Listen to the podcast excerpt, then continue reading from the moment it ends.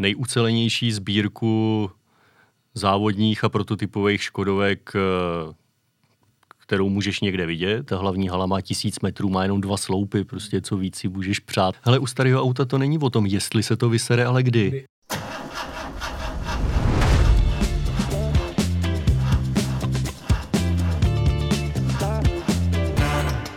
Partnerem podcastů pro tento měsíc je společnost Nacházel SRO. Oficiální distributor špičkových holandských olejů a maziv Rimax Lubricants.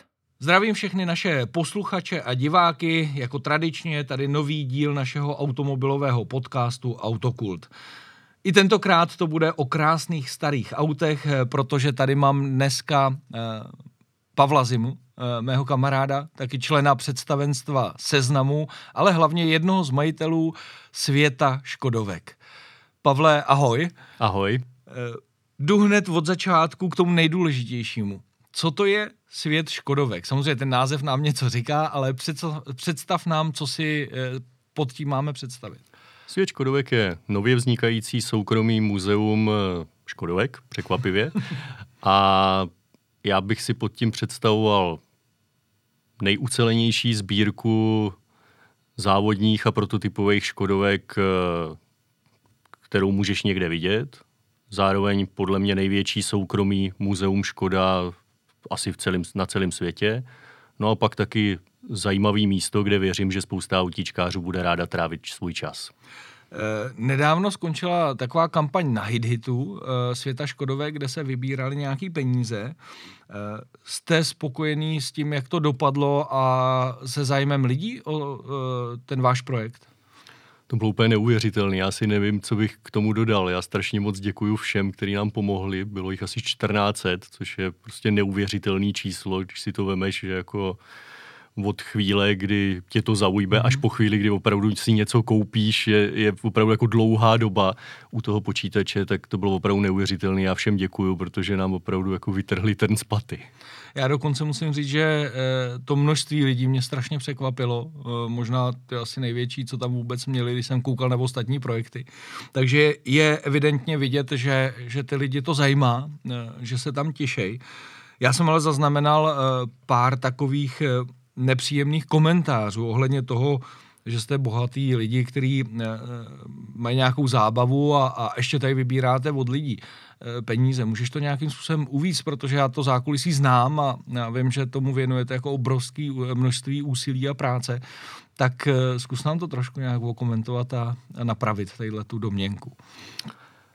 Nevím, jestli ji napravím, ale, ale pokusím se.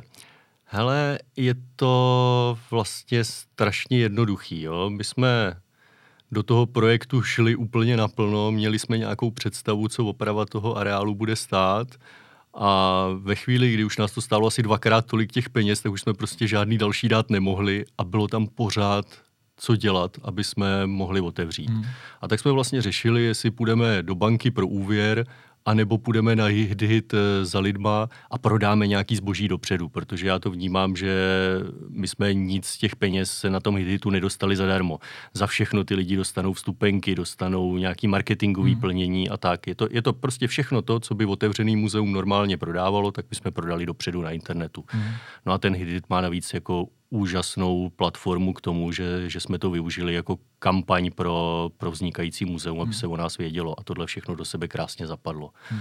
Ale teda potvrzuju, že v tom teda máme nejen všechny naše peníze, ale hlavně veškerý volný čas, hmm. že to úsilí je opravdu jako neuvěřitelný, který do toho dáváme. Je pravda, že eh, já jsem to taky moc nepochopil. Eh, bral bych to asi, kdybyste vybírali někde nějaký transparentní účet, kde vám dávají prostě lidi peníze, ale tady opravdu si eh, dostal něco. Já jsem si taky koupil vlastně rodinnou stupenku, takže máš něco v ruce, kdy až se to otevře, jak tam jdeš.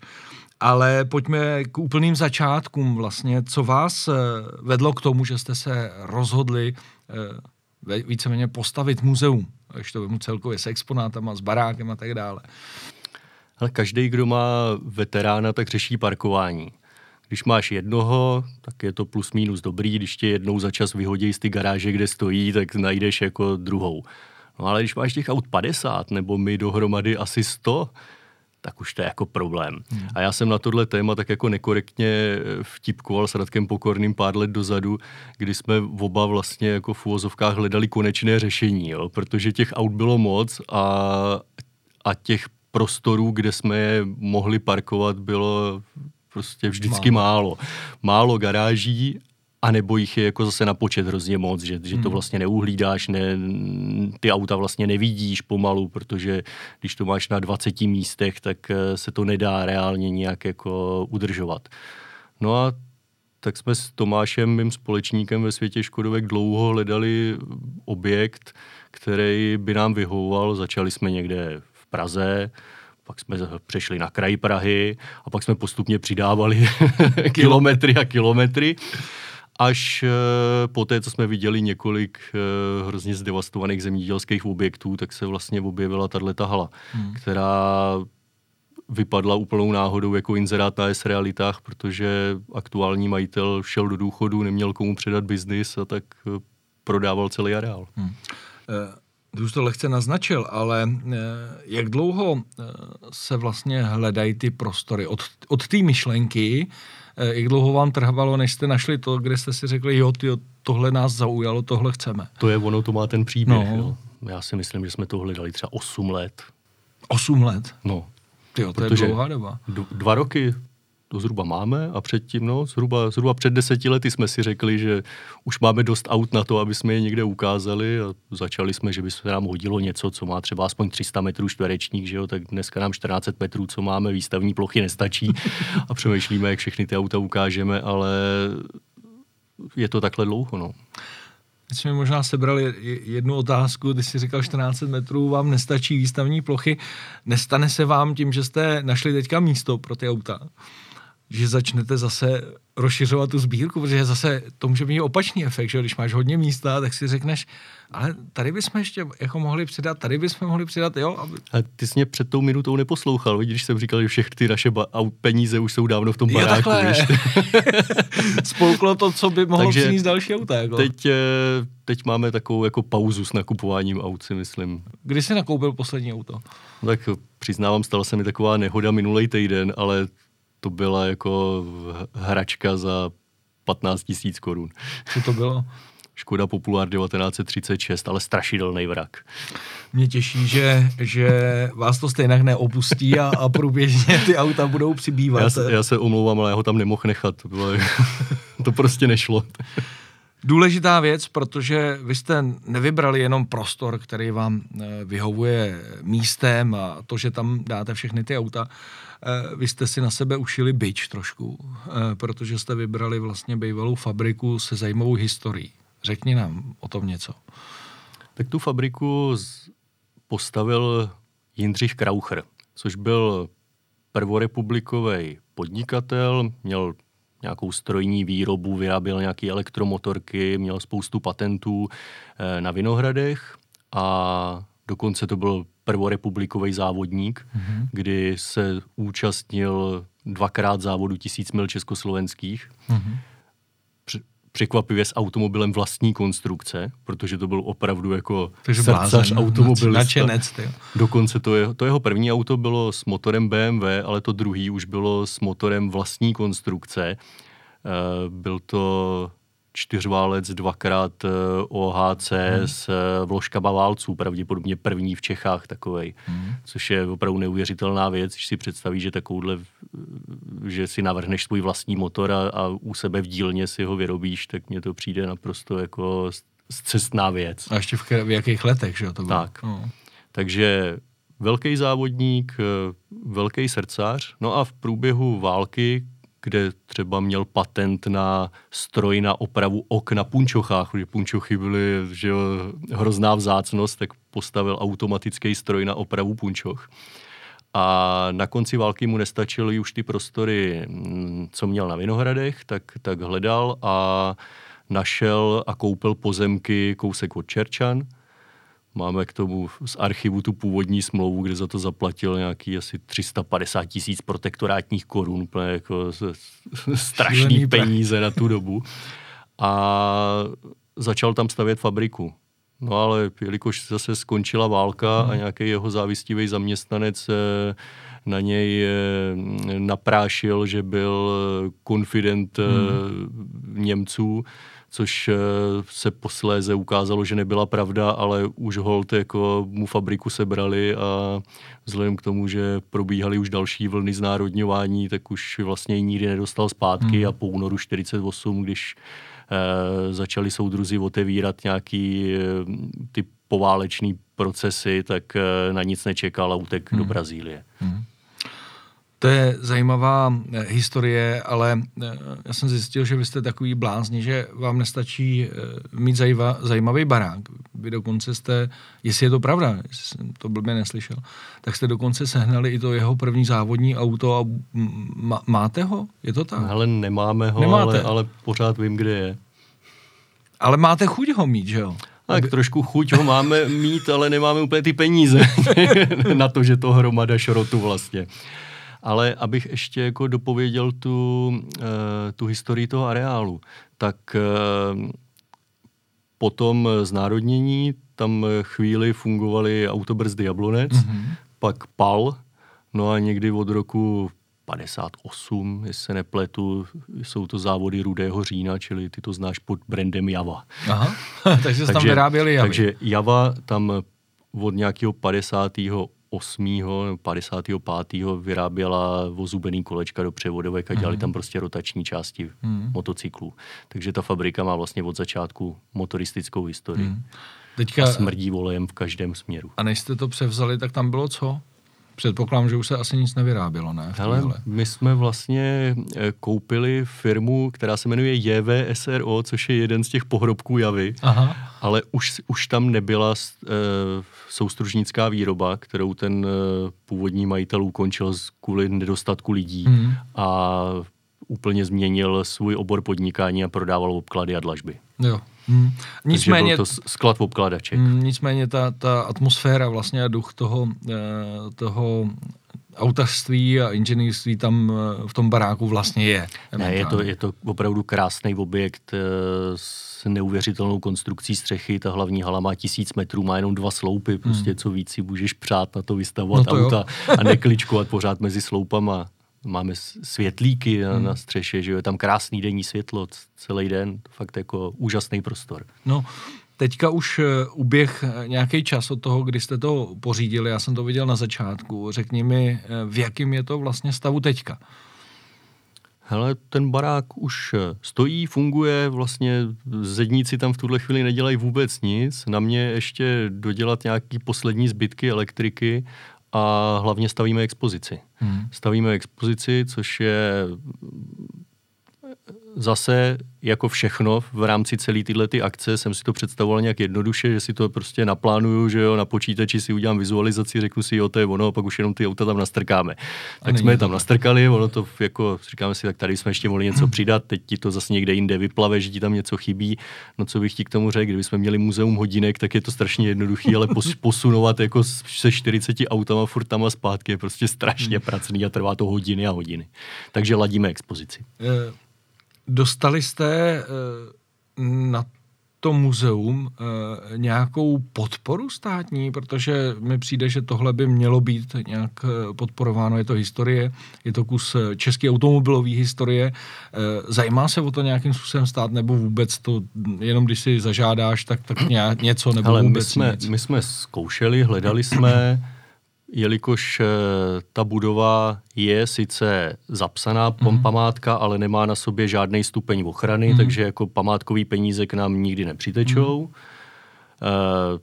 A jiné možnosti jako dotací v tu chvíli nebyly. Mm. A já nebudu předstírat, že stavíme školící centrum, jako, no, jo, jasný, takže jasný. tohle prostě je pro mě non-go varianta, mm. takže nemáme žádný státní peníze a mm. stavíme to za, za svoje a za, a, a, za, vel, a za velký jako poděkování fanoušků na Editu. No. Eh, nebudu se tě ptát, eh, nakolik vás eh, muzeum celkově vyjde, to je víceméně jako, jak já říkám vždycky, vaše věc. je to strašné. Protože to bude asi nákladní, nákladný, ale ještě, aby jsme se dostali do úplně toho vysvětlení, řekni, co tam návštěvníky bude v celku čekat protože asi je jasný, že tam budou vystavený exponáty aut, ale vy jdete trošku dál, že jo? No ale pořád je to primárně o těch autech. Já jo? vím. Takže, takže ty auta tomu samozřejmě dominujou, ale snažíme se to rozšířit o vše, vše možný exponáty z ty doby, ale to je asi běžný pro ty muzea. Ale máme třeba jako z těch věcí, které myslím nejsou úplně běžný, kompletní učebnu autoškoly se trenažery ala Škoda 105, 120, včetně toho centrálního řídícího pultu. Já sám mm-hmm. na to vzpomínám, protože jsem v náchodě v autoškole přesně na tuhletu, jako na tomhle trenažéru začínal, že jo, ten chlapík v tom svazarmu na nás řval, ať na sobě neházíme ty talíře na hlavu. ten analogový PlayStation, že jo, jak máš nad hlavou ten, ten plexi talíř s těma nakreslenýma silnicema a když přejedeš přes kraj, tak on samozřejmě vypadne z těch, z těch kolejníček, že jo. Tak eh, tak tohle je třeba ta výjimečná věc, ale jinak si myslím, že spousta fanoušků Škodovky tam přijde hlavně na tu ucelenou sbírku motorsportu, protože tam jsou auta od Škody 110 Rally až po, po Felicí Kitcar. Je tam eh, Popular Special Sport eh, z roku 34, s kterým pan inženýr Jan vyhrál eh, alpskou soutěž v rally v červnu 34. Eh, jedno ze čtyř vyrobených aut s líníkovou karoserií, že jo, tehdy neuvěřitelná věc. Eh, je tam eh, Rapid 130 RH, s kterým jel Willy Oberman, ten bajný závod na Nürburgringu, než se, se mu rozbila, myslím, převodovka. Hmm.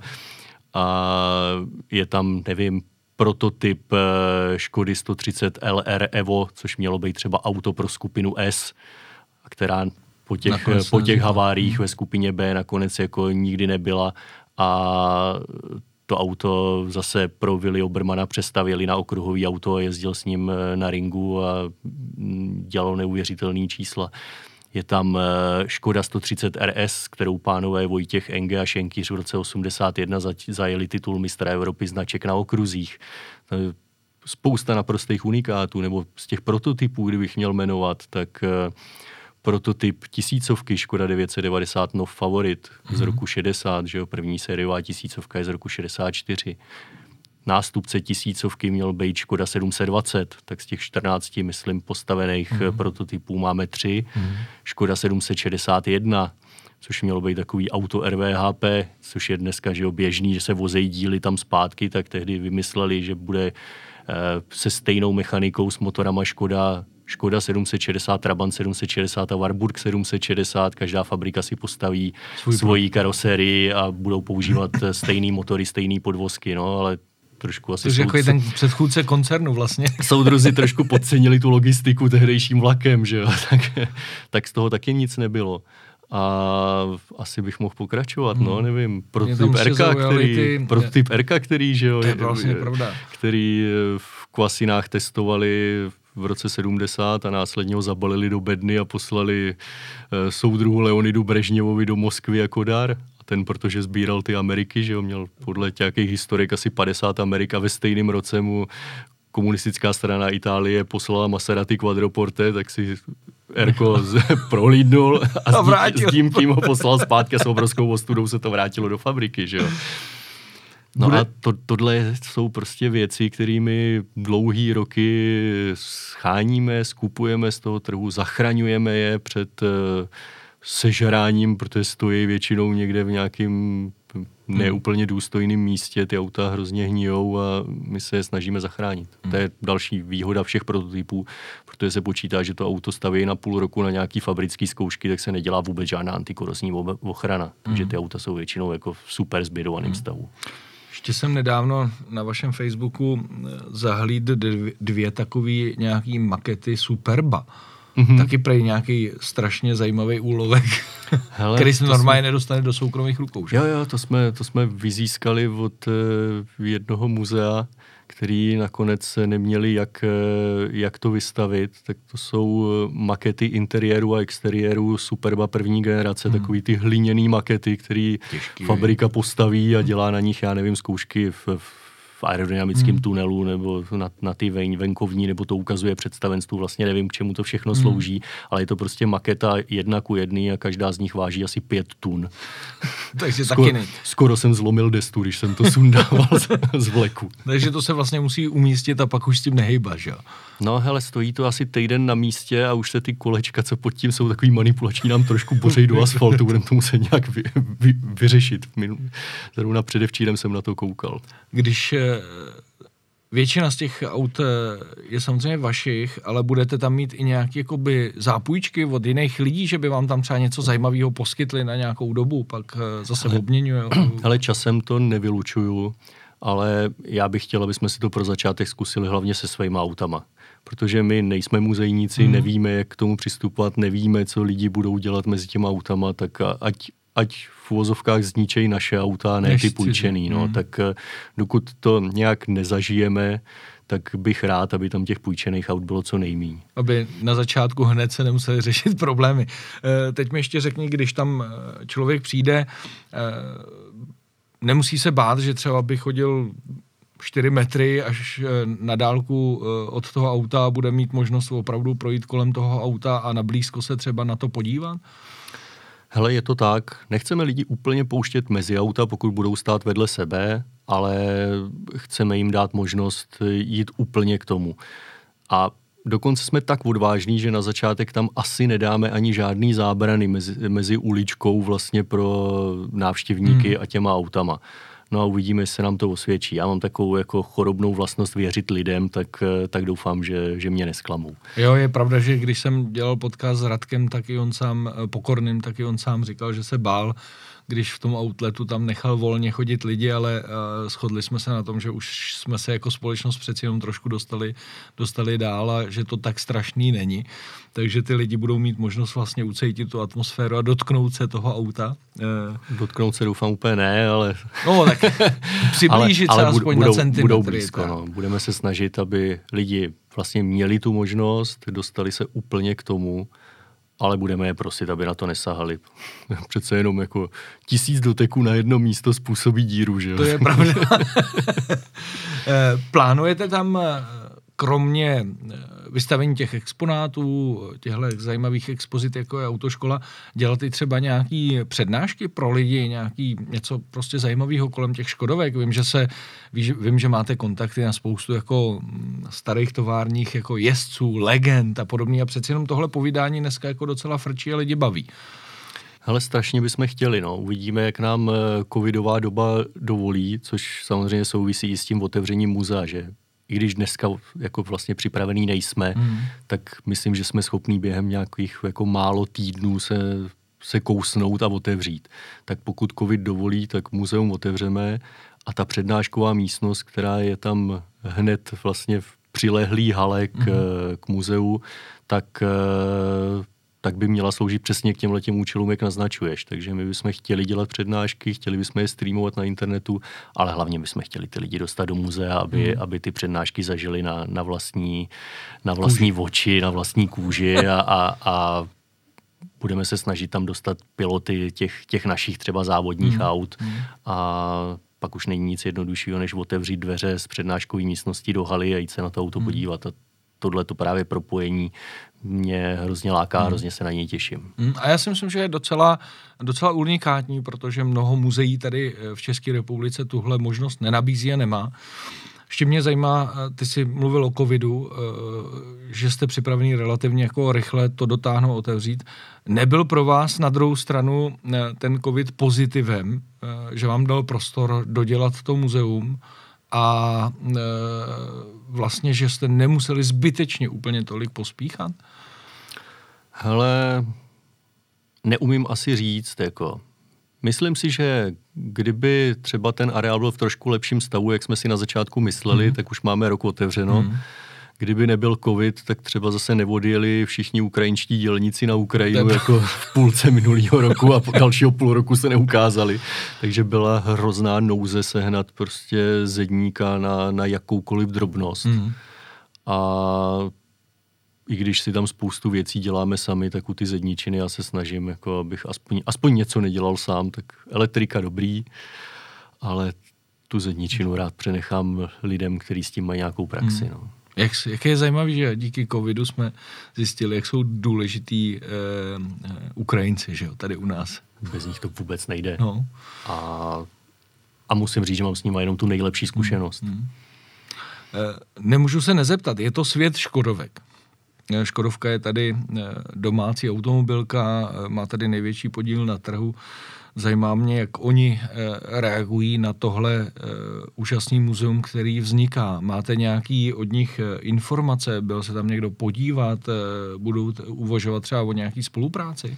Hele, lidi z marketingu se byli podívat, což já vnímám hrozně pozitivně. Mm-hmm že nás jako ne, nevyignorovali úplně jako okázale a pořád věřím, že se do budoucna nějaký spolupráci domluvíme. Ale hmm. teď je opravdu míč na naší straně. My hmm. musíme nejdřív ukázat, že jsme schopní otevřít, že jsme schopní tam přivízt lidi a pak můžeme teprve v marketingu Škodovky něco nabídnout. Hmm. Teď od nich jako, Nemůžete nic jako pod, podporu nemůžeme chtít vlastně. Uh, máme v tuhle chvíli, když si povídáme, tak jsme na přelomu dubn, eh, března a dubna. Eh, zkus mi říct tvůj nějaký výhled, eh, kdy bude možný otevřít a kdy poprvé ty lidi se tam budou moci jít podívat, protože já mám taky tu rodinnou stupenku, že jo? A těším se, kdy oficiálně tam budu moc vstoupit a jít se projít. Já bych strašně rád otevřel v květnu, ale hmm. záleží na covidu, a záleží, jak nás ještě zdrží nějaký ty dokončovací hmm. práce. Hmm. I když se tomu snažíme dávat opravdu jako maximum, tak přece jenom jako, já bych teďka strašně rád uh, zavolal pěti kamarádům a říct kluci, abych potřeboval na víkend brigádu, hmm. ale přes hranici v okresu já je tam jako svědomitě prostě nemůžu, nemůžu dostat. No. Hmm. Teď prostě není úplně chytrý se, se potkávat no, uh, mimo svoje rodiny a tak hold je to teďka hodně na nás. No. Hmm. Eh, já budu držet palce, já doufám, teda nám všem, protože doufám, že se to hlavně už uvolní, aby jsme tam mohli fyzicky se jít podívat. To je muzeum uh, Svět Škodovek, ale ty tím žiješ poměrně dlouho. Uh, řekni mi, kdy jsi uh, vlastně se pustil do sbírání Škodovek. Kdy tě to chytlo? Hele, to má vlastně jako strašně komplikovanou historii, jo? protože já jsem vlastně od, od dítěte plastikový modelář. Jo? Mm-hmm. A tou mojí jako úplně top oborem zájmovým jsou jako druhováleční letadla. Mm-hmm. Ale to je úplně jiná soutěž, že jo? Jako pořídit si druhováleční letadlo je prostě naprosto nemyslitelný pro mě i, i v tyhle ty době. Mm. No a tak jsem vlastně jako přesedlal o, o tu kategorii níž. a říkal jsem si, dobře, tak jako mít něco, co je opravdu jako zajímavý kus techniky, ale zároveň si to dokážeš užít, jo. Mm. A, a to pro mě byly auta. Mm. No a Druhá věc je, že můj děda byl takový jako vesnický všeuměl, za kterým chodili všichni a tím opraví prostě, co, co doma našli rozbitýho, takže můj děda Jarka opravoval od budíku až po auta pro půlku vesnice jako spoustu věcí. A já mu vlastně od uh, plácnu jako šesti let držel ty šroubováky a podával jsem mu je, takže pak už jsem mu i pomáhal a já jsem se vlastně takhle dostal k ty technice. Hmm. No a můj děda vlastnil Škodu 1202, což je vlastně moje osudové auto. To je auto, který já jsem první řídil, kterým já jsem první jel, který já jsem první opravoval a takhle já jsem se vlastně dostal k autům. No a první auto já jsem si, nebo veterána, tak jsem si koupil v roce 2000 když já myslím, jsem... že tu fotku tady mám, je to tohle? Jo, jo, jo, to, to je přesně ono, ten v tom vaťáku jsem já s vlasama. a takhle vypadala moje Škoda 450 v březnu roku 2000, když jsem ji pořídil. Teď je předpokládám v krásném stavu. Jo, že? teďka krásná, jako červená, ne, není na ní jako uh, ta hromada bláta, rezu a, a, a děr, tak uh, a tohle je vlastně první auto, který já jsem měl a auto, který já jsem uh, prakticky sám, kromě plenk, klempířiny, dal celý dohromady. dohromady. Hmm. Znamená, veškerá mechanika je moje práce, příprava podlak, lak je moje práce a tak. Takže nemáš vůbec eh, vlastně žádný problém, byť by tě někdo mohl znát jako takového toho manažera, že jo? Si ušpinit ruce. Vlastně. Hmm. E, to potřebuješ. Ty jsi mluvil o těch 12 dvojkách. Eh, to je taky mimochodem část, která tam bude velmi zajímavá, že jo? Jsem viděl jedno takový pohřební auto, že? Hele, 1202, jak jsem řekl, je moje osudový auto a protože, jak řekl můj společník Tomáš, mít jednu station je blbost, ale mít těch víc je sbírka, jo, tak eh, já mám station 5 A pět z toho důvodu, protože ve Vrchlabí, kde je vyráběli, je dělali v pěti karosářských provedeních. Takový to, to klasický mm. rodinný kombi, mm. pick-up, zaplechovaná dodávka, sanitka a pohřebák. Takže mám všech pět. Ale tebe to, eh, tyhle ty, já řeknu, užitkový auta baví, jo? protože já jsem vedle toho viděl i favority v různých jako variantách. Že? No, hele, užitkový auta jsou boží. Užitkový auta já mám vlastně rád eh, nejen kvůli tomu, že na nich jsou takový ty vtipný nápisy těch firm, které už dávno neexistují, když nepočítám ten pohřeba, který na sobě má adresu staroměstské náměstí 10, pohřební služba Praha 1, jo, tak, eh, tak prostě jsou zajímavý. Hmm. A já je mám rád a, a není jich moc. To je pravda. Užitkový auta se většinou dojezdí úplně do mrtva, anebo za komunismu, jak byla velká nouze o auta, tak třeba, nevím, mám 12 jedničku dodávku, která tam bude taky vystavená hmm. a těch aut vím o pěti, hmm. že se jich dochovalo. Protože kdo to mohl koupit od fabriky, tak samozřejmě vyřezal ty plechový okna, dal tam normálně skleněný a přestrojil to na normální auto, který hmm. mohl jezdit. Že jo? Takže užitkových aut je málo. Jak se všichni smějeme 12 trojkám, tak 12 trojky už taky došly. to je pravda. Eh, teď jsme se vlastně eh, bavili o tom, jaký směr máš, ale eh, zaměřuj se při tom sbírání jakoby na nějaký určitý stav uh, auta, jako samozřejmě tady vidíme to tvoje první, uh, má výborný stav, jo, ale Super, no. uh, dáváš přednost teda tomu, že to auto je v takovémhle stavu, uh, to znamená předrenovačním a ty si ho rád uděláš, nebo občas třeba i najdeš auto a koupíš auto, který, uh, který je v dobrém stavu, a nebo spíš řešíš tu historii, to znamená, tohle auto mě přesně zajímá a je mi jedno, v jakém je stavu nehledej v tom žádný systém. Jo. Nemá já, jsem, systém. já jsem prostě veteránista, který do toho jde srdcem. Jo. A můj takový jako úděl byl, že jsem zachraňoval auta, který vlastně už nikdo nechtěl renovovat, mm. jako třeba tohle. Jo. Mm-hmm. A e, vlastně se strašně divím, že tahle ta zkušenost e, s, s renovací tohohle auta, kterou jsem vlastně dělal sám, mě nijak nenapravila a ty další auta jsem se nebál koupit v takovémhle stavu. Hele, teď je ta situace taková, že těch aut už mám hodně a v tom mm. předrenovačním stavu je hodně, jo. Mm. Takže se občas snažím sehnat nějaký auto, na který se vlastně nemusí mm. sáhnout, jo. Ale není to prostě pravidlem, no. Mm. Třeba teďka ten populár, já vlastně nevím, co s ním budu dělat, jo, mm. ale... To je vlastně to, podobný takovýhle, ne? Ještě horší, horší, ještě horší, horší, ten je horší, no. A máš Ten vůbec... je horší, ale zase je neuvěřitelně kompletní. Mm. V tom autě je úplně všechno. Tam jsou všechny kličky, tam jsou všechny jako značky na kapotě, mm. tam jsou, prostě, tam jsou populárové poklice, mm. které já jsem jako vlastně nikdy neviděl. Jo, tam je prostě úplně všechno. Na tom autě se nestratilo vůbec nic, akorát mu chybí spodních 20 cm. tak tím si vlastně odpověděl. Je to spíš o tom srdci a o tom, že to je přesně to auto, tak. který ti padne, který si chtěl, prostě, že jo? A je když, to auto, když to auto vidíš, tak se do něj buď zamiluješ, nebo ne. Mm. Uh, Máš ještě dneska, protože v téhle době si měl asi trošku víc času, uh, máš dneska ještě čas opravdu uh, občas se zavřít do dílny nebo do garáže a něco si na tom autě dělat? Nebo už jsi tak vytížený, že to víceméně dneska moc nedáváš? Ale poslední dva roky se věnuju jenom tomu baráku nešťastnému. Vlastně takže, to se tebe takže já, já jsem teďka univerzální údržbář úplně všeho a já že, jsem... bych, že bych něco opravil na autě, když nepočítám jako výměnu kola nebo tak za poslední dva nebo roky, baterky, tak, tak mě, no, nebo baterky, tak mě vůbec nic nenapadá. To je hezký. Takže můžu říct, že se z takového eh, šikovného renovátora eh, stal, stal udržbář, elektrikář eh, a Ale jako, stavit... jako, jako hodinový manžel bych se teď uživil úplně z fleku. To je pravda. Jako. Takže tě jako velmi často můžeme třeba potkat i v montérkách, jo? Jasně.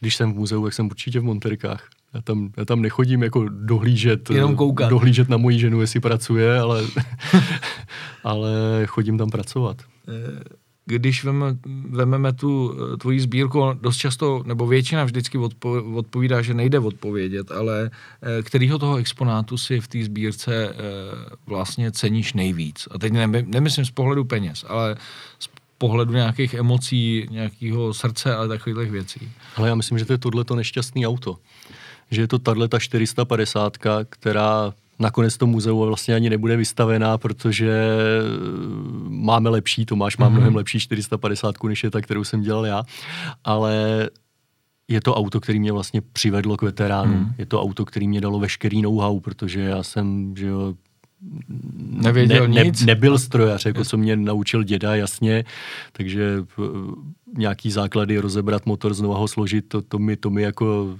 šlo, ale jinak eh, tohle auto mě vlastně naučilo úplně všechno, protože to bylo první auto, který já jsem si rozebral do Hmm. šroubku. Takže jsi na něm vlastně vyučil, dá Já se jsem říct. se na něm vyučil, tak. Eh, Kde necháváš, eh, když nemáš teda eh, čas jako u té Felicie, eh, ty veterány vlastně renovovat v tuhle chvíli?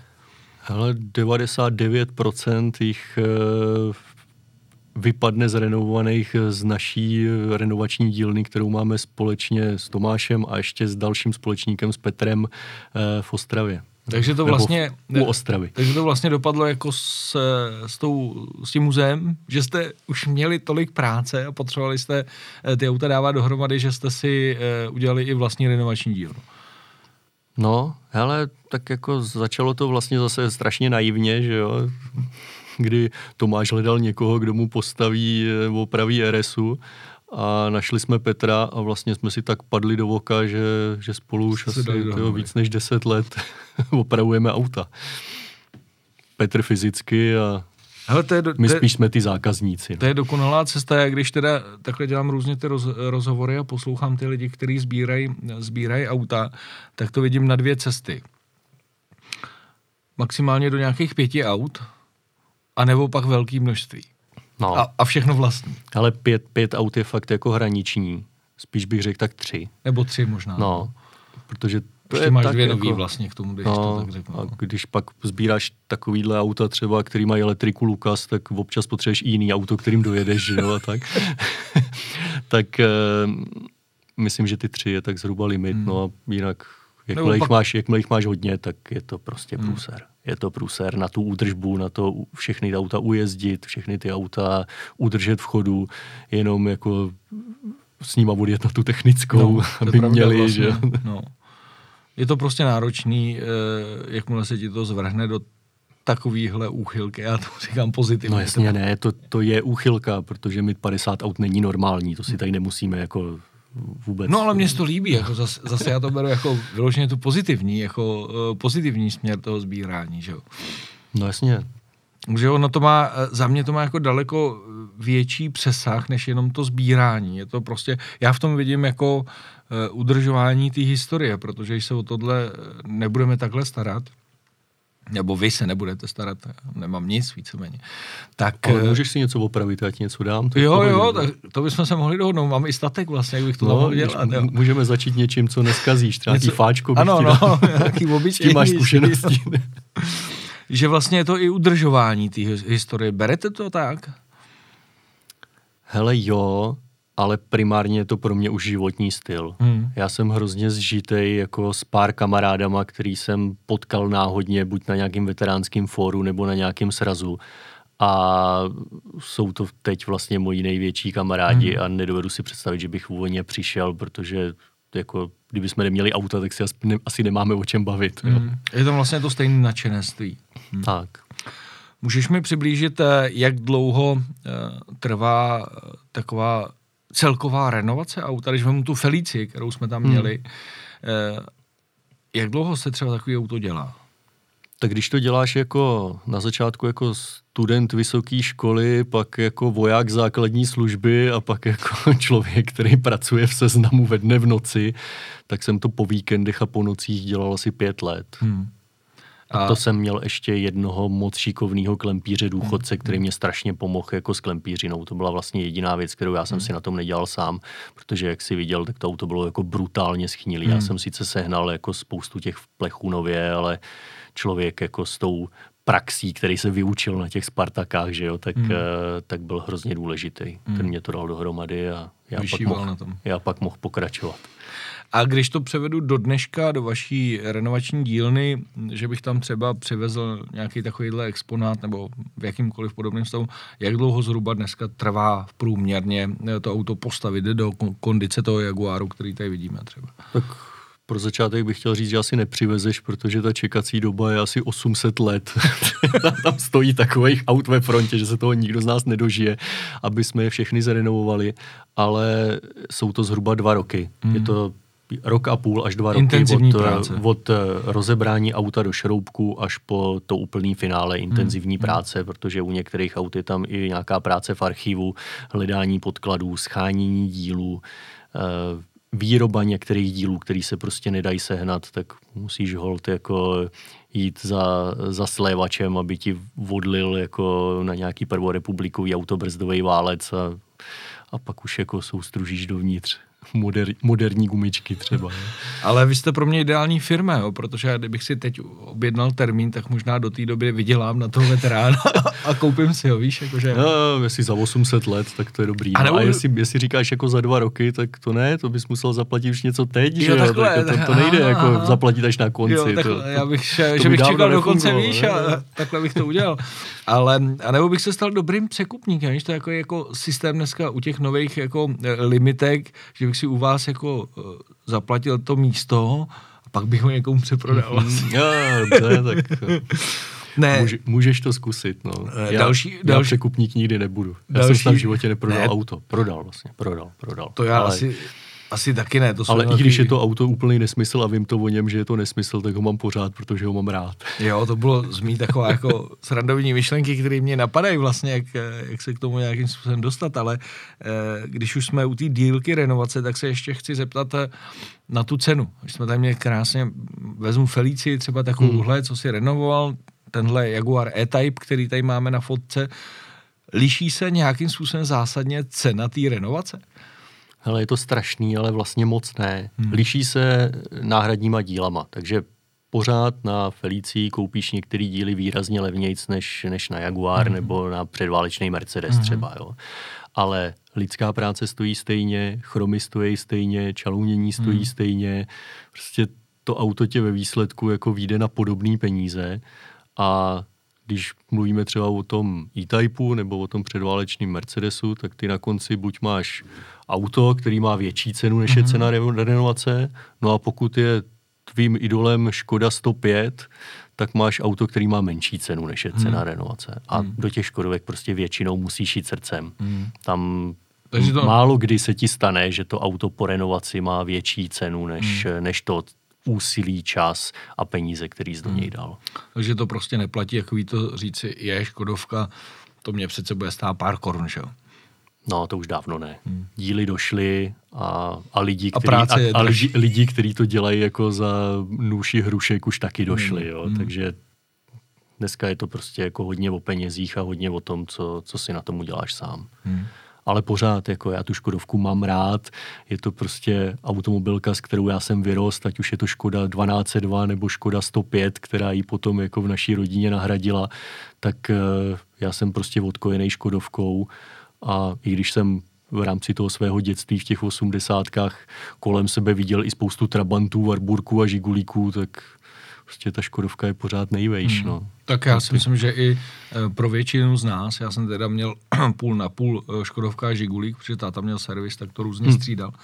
Ale to samé je to jako přirozená věc, kterou člověk má rád a, a asi by se našlo spoustu lidí, který by, nebo je i spoustu lidí, jak vidíme, jak ty Škodovky hmm.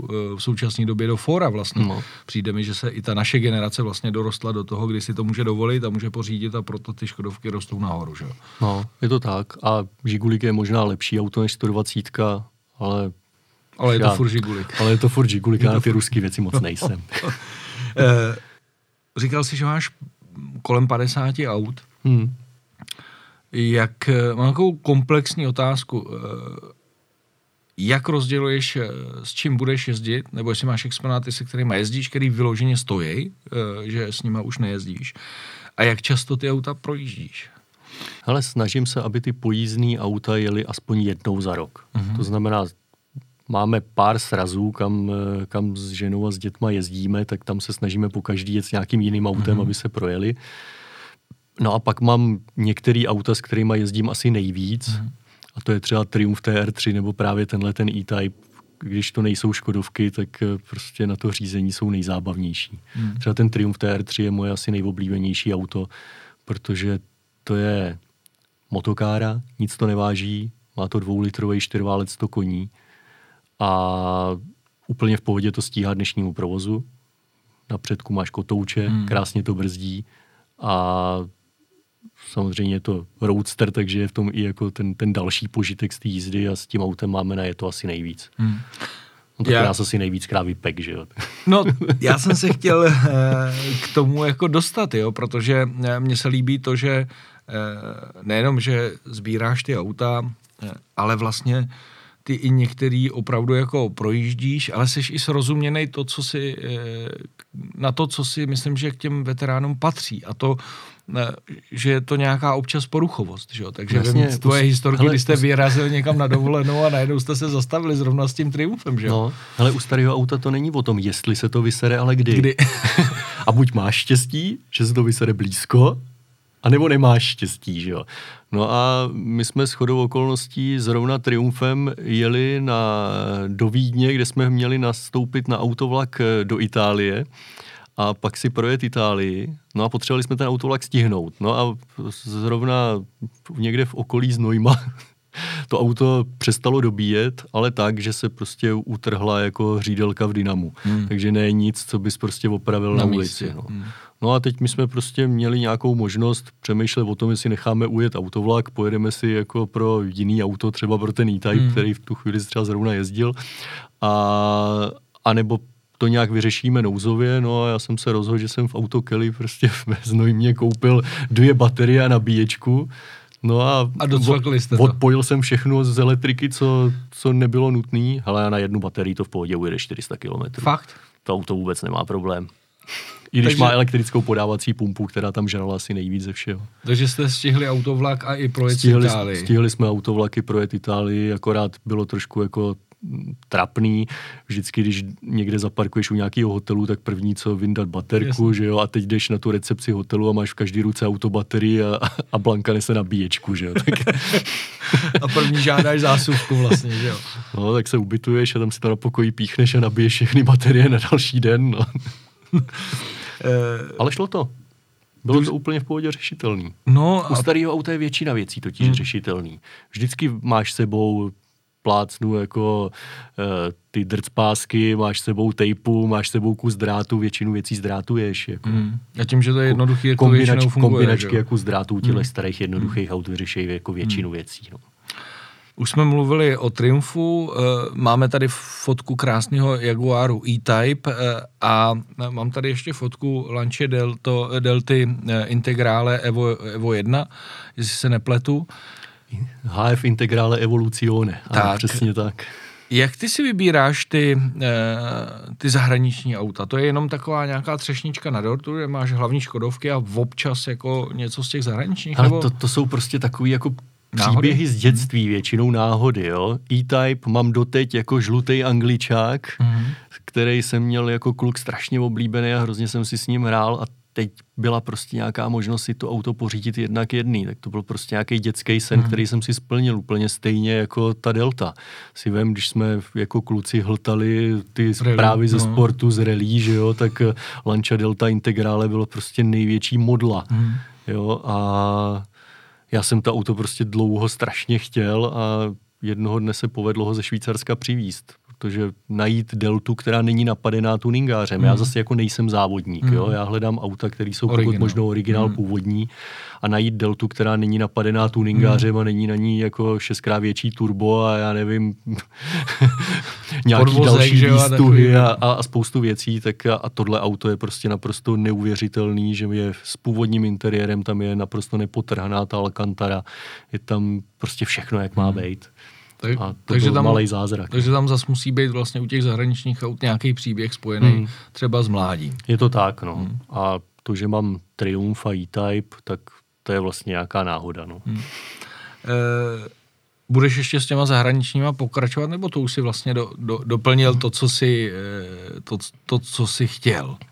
Ale teď asi nemám eh, vlastně žádný plán s tím pokračovat ale stát se může samozřejmě cokoliv, jako prostě někam přijdu, bouchnou ve mně saze a, a nedám, něco a nedám zase, pokoj, dokud, dokud s tím autem neodejdu, no, takže to, to se může stát, teď je to o mnoho jednodušší, že všechny ty peníze jsou v tom baráku, no, takže, že takže za teď, teď opravdu jako, ne, nemůže hele, být. veškerý fokus jde na svět Škodovek, takže si nedovedu představit, že bych si koupil další Jaguar teď. Prostě. Mm-hmm. Teď zapomeňme na to, že no. veškerý fokus jde na barák a uh, protože se chci trošku dotknout uh, toho, jak se dneska veterány uh, schání, můžeme zůstat u těch Škodovek.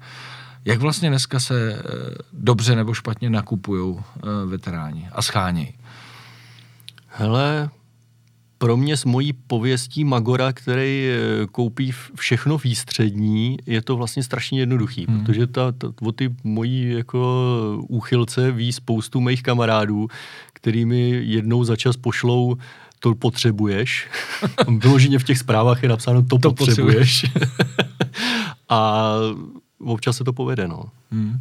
To znamená, že máš výhodu, že nemusíš hledat, kde si na internetu, že fakt ti chodí Ale tyhle už jsem, ty jako... už jsem opravdu jako dlouho cíleně nehledal. Jo. Vždycky přijde Že nějaký... přetlak eh, to potřebuješ. přijde nějaký přechytřelej kamarád se slovy to potřebuješ, no. Uh, kupuje se většina Škodovek pořád v Čechách, uh, nebo i třeba v zahraničí se dá najít něco zajímavého? Hele, většina v Čechách, ale mám třeba dvě z Finska. Z Finska dokonce, no. jo?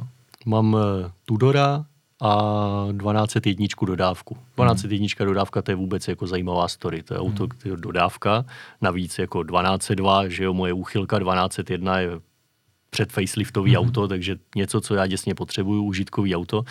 No a v 1201 dodávek jsem věděl, že existují tři, pak se objevila čtvrtá, bohužel v Ulan Ude. Hmm. Ježiš, tam jsem byl jednou. Ty jsi byl v Ulan Ude? No jasně, jsem tam letěl, když jsme jeli na Bajkal no, se tak, Škodovkou. Tak je to blíž eh, do Ulan Bátaru, než do jakýkoliv no, jiný no, civilizace a byl jsem jako s tím Rusem vlastně na všem domluvený. I špedici jsme sehnali jako to, nějaká jak česká jako špedice tam vozila, stavěli nějaký cukrovar, mm. jako 200 kilometrů od Bajkalu, fakt kousek mm. na hmm. tamnější poměry, že jo, tak zpátky jezdili prázdný, takže by mě to přivezli, ale bylo nad mé síly vyřídit bumášky. Fakt, Protože jo. odvíst uh, starou historicky cenou věc, ať už je to cokoliv, mm.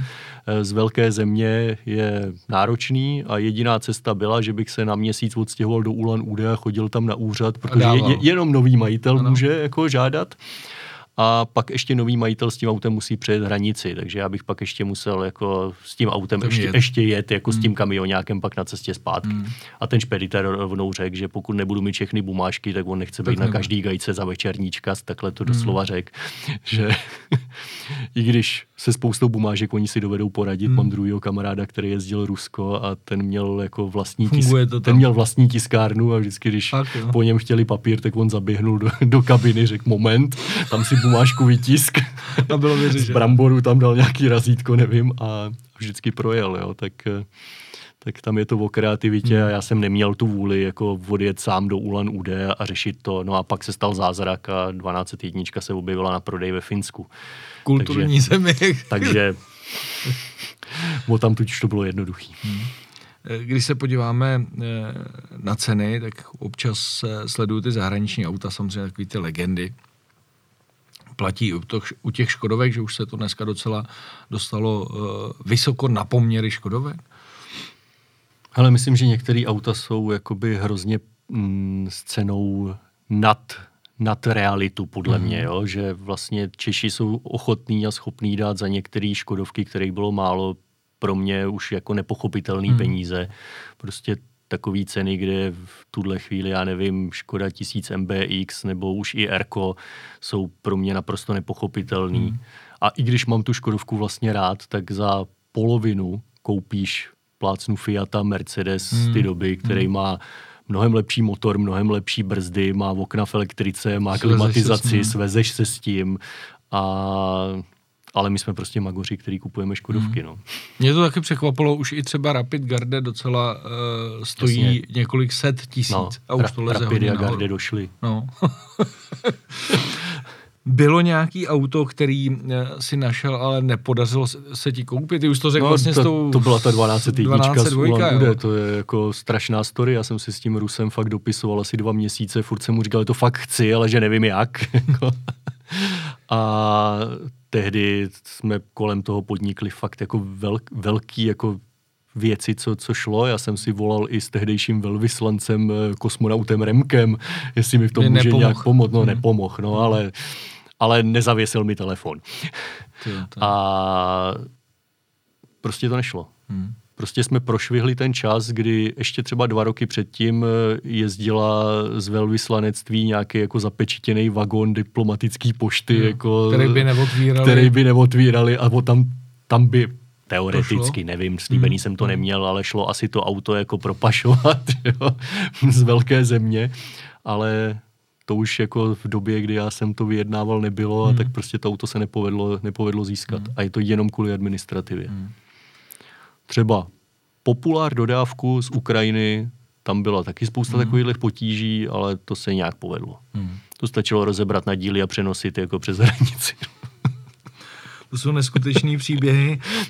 Je naopak eh, něco, co ti eh, v té sbírce chybí, takový vysněný auto, který tam ještě nemáš třeba, nebo jsi ho viděl a, a jakoby ještě se k tomu nedostalo, abys ho uh, koupil, přivez, sehnal, uh, protože 50 aut je dost, ale furt si vždycky říkám, že třeba ještě máš něco v tom seznamu, kde... Ale vysněný auto z mých užitkových aut je 1201 Sanitka. Hmm. Určitě pamatuješ seriál Sanitka, no, doktor Jandera, že jo? Tak, no. tak 1201 Sanitka je jako můj velký sen vím o dvou a zatím nikdo no, jako a? nechce prodat. Jo, nechtějí dokonce. Nechtějí. Jako, jsou takový ty eh, nechci to říct zlé, ale prostě ty majitelé uh, příští rok začnu renovovat. Jo? Jo, a to říká už 15 let kontinuálně, takže... Takže čekáš takže vlastně. Ček, čekám, čekám, tak. Uh, jaký vlastně cíl uh, je toho muzea, z čeho ty by si měl radost, jo? A teď nemyslím, že otevřete a první měsíc tam přijde, nevím, řeknu 2000 lidí, ale třeba za pět, deset let, až se otočíš, tak co by ti udělalo radost, že si řekneš, hele, mělo to smysl, jako že jsme to takhle udělali. Hele, mě by hrozně bavilo, že kolem toho vyroste prostě nějaká komunita lidí, která se o to bude nejen jako starat, ale zároveň, že tam bude ráda trávit čas, budou tam ty přednášky, budou, bude prostě spousta fanoušků, který to budou mít rádi a bude je to tam bavit. Hmm. To je ten můj vysněný sen. Ta jako část B je, že by bylo fakt super, kdyby se to zaplatilo, aspoň hmm. ten provoz. To, že se zaplatí ta počáteční investice, to prostě se nezaplatí, s tím nepočítám. Jo? To hmm. beru jako, že to je prostě ten náš koníček. Hmm. Ale aby se zaplatil ten provoz a, a to, co se tam prostě jako tím otevřením pro lidi no. rozbije, hmm. aby jsme byli schopní zaplatit, aby hmm. jsme byli schopní zaplatit elektriku a, a, a dělat tam hezký a, věci. A udržet no. provoz. A, hmm. a to, že bych třeba s tím, že máme 14 metrů plochy, což je hrozně málo. Časem hrozně rád postavil třeba další halu a, a, zvětšil, to. a zvětšil to, tak to už beru jako strašnou třešničku na dortu hmm. a není to vlastně v tuhle hmm. chvíli vůbec důležitý. Mám ještě úplně poslední, eh, poslední otázku. Eh, snažím se ptát eh, na to téměř každýho že my jsme ta generace, která ty auta miluje pořád, je to pro nás srdcová záležitost, ale ty roky nám přibývají, že Za chvilku už eh, taky nebudeme moc dělat kolem toho eh, tolik. Ty máš nějaký děti, jak vidíš eh, tu novou generaci nastupující? Myslíš si, že my jsme poslední, který to takhle jako udrží a pak to fakt skončí, nebo to tak dramaticky nevidíš? Ale já to tak dramaticky nevidím. Mně je vlastně jedno, jestli jezdím na elektrickém autíčku na autodromu anebo v, v Jaguaru E-Type s tím 3,8 šesti válcem. Jako je to pořád primárně zábava. Hmm. A já nepočítám s tím, že bych jako eh, spojoval vývoj automobilismu, který je primárně o tom, o přepravě člověka z místa A na místa B s tím koníčkem. Hmm. A já jsem přesvědčený, že i naše děti budou mít eh, rádi i spalovací motory a já jsem prostě přesvědčený, že zvuk toho jako šestiválce třeba toho Jaguaru je prostě tou elektrikou nenahraditelný. Hmm. A ty, ty emoce, které jsou s tím spojené, tady budou fungovat ještě dlouho. A možná pro nás jednou časem dobře, až budou všude samý elektromobily, tak o to víc budou tyhle ty spalovací auta vzácný hmm. a ta sbírka zase bude o kousek zajímavější. Hmm. No já doufám, eh, a tím to můžu zavřít, že, eh, že přeci jenom eh, je nás dost, který ty auta máme rádi a že tím i ty naše děti ovlivníme, protože já mám dceru, taky počítám, že mám v současné době mix 5 ND a zůstane doma, až jí bude 18 a bude se mnou stejně kolem těch aut, tak předpokládám, že to je jenom taková takový trend současné doby, kdy říkáme, že ty auta lidi nebaví, ale že to bude jako za nás, že my je vlastně to naučíme a oni ty auta budou mít rádi a že to přetrvá ještě dál. Hmm. Ale, ale ten pokrok nezastavíš. No. A, a já nechci tady jako nějak hanět elektromobily. Já jsem pořád přesvědčený, že Tesla Model S je auto s nejlepšíma jízdníma vlastnostmi, jaký já jsem kdy v životě řídil. Hmm. A to jsem řídil opravdu ledacos. No, je to pokrok, který celkově e, fungoval i za nás. My to možná teď vidíme nějakým způsobem dramaticky, ale, ale když vemu, že já jsem začal bez mobilního telefonu a kam se to e, od těch, já nevím, mých 16 posunulo, tak taky jsme tehdy říkali, že k čemu mobilní telefon, že jo. Takže je to nějaký pokrok. Eh, Pavle, já děkuji, že jsi přišel na tohle povídání. Moc děkuji za pozvání. Eh, já vám držím eh, strašně pěsti, protože je to eh, krásná a záslušná činnost a jenom se těším, až se brány otevřou a až normálně, úplně běžně, tak jak jsme zvyklí, tam k vám do Čerčan přijedeme a budeme si moct tu celou už hezky postavenou expozici prohlídnout a že se světu Škodovek bude dařit. Děkuji ještě jednou. Taky se na to těším a těším se na všechny návštěvníky muzea. Díky moc. A já děkuji, že nás eh, posloucháte, že nás sledujete, že naše podcasty sdílíte a zase se těšte příští týden na viděnou a naslyšenou. Mějte se krásně. A na závěr pro vás máme zajímavou soutěž o pětilitrovku oleje Rimax Lubricants Apollo C3 LL, kterou uspůsobíme přímo na váš vůz. Stačí odpovědět na otázku, jak se jmenuje nejlepší produktová řada olejů Rimax. Své odpovědi posílejte na e-mail redakce autokult.cz.